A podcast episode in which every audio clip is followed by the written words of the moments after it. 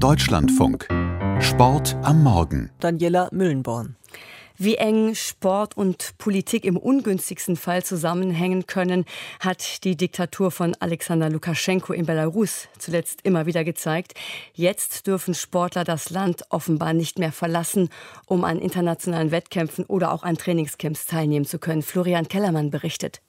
Eine entsprechende Verordnung des belarussischen Sportministeriums wurde bisher nicht veröffentlicht. Der Leichtathlet Andrei Kravchenko berichtete in seinem Instagram-Account, dass die Sportlerinnen und Sportler die Anweisung erhalten hätten, sie dürften das Land nicht verlassen. Sie dürften weder an Wettbewerben im Ausland teilnehmen noch an Trainingslagern, so Kravchenko. Der Zehnkämpfer, der seit einigen Wochen in Deutschland lebt, bezieht sich auf Informationen seiner ehemaligen Sportkameraden in Belarus. Das Verbot könnte damit zusammenhängen, dass zuletzt einige belarussische Athleten ihren Protest gegen die Sportfunktionäre und das Regime von Machthaber Alexander Lukaschenko insgesamt äußerten.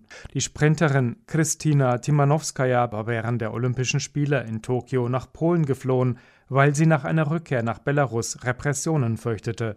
Sie hatte sich öffentlich kritisch zu Entscheidungen im belarussischen Team geäußert.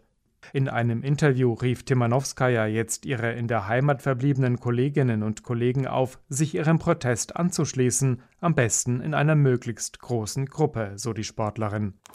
Längst nicht alle Top-Athletinnen und Athleten können also ihrem Beruf uneingeschränkt nachgehen, wie das Beispiel Belarus zeigt.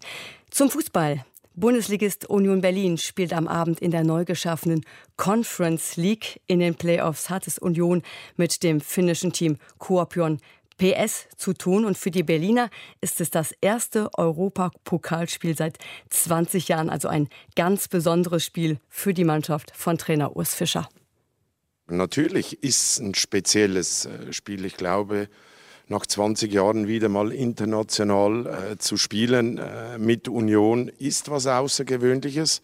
Das Wichtigste, ich glaube, in den vergangenen äh, drei Jahren haben wir wirklich etliche wichtige äh, Spiele, außerordentliche äh, Spiele gehabt. Also von daher, äh, nein, es bleibt ein spezielles Spiel, aber es ist das nächste.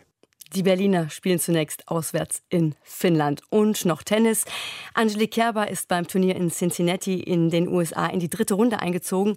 Sie gewann gegen die Olympiadritte Elina Svitolina 7 zu 5, 2 zu 6 und 6 zu 4. Und damit beendete sie ihre Negativserie gegen die Ukrainerin. Zuletzt hatte Angelique Kerber 2016 gegen Svitolina gewonnen und danach dann sieben Duelle verloren. Angelique Kerber ist also zwei Wochen vor dem Start der US Open in guter Form.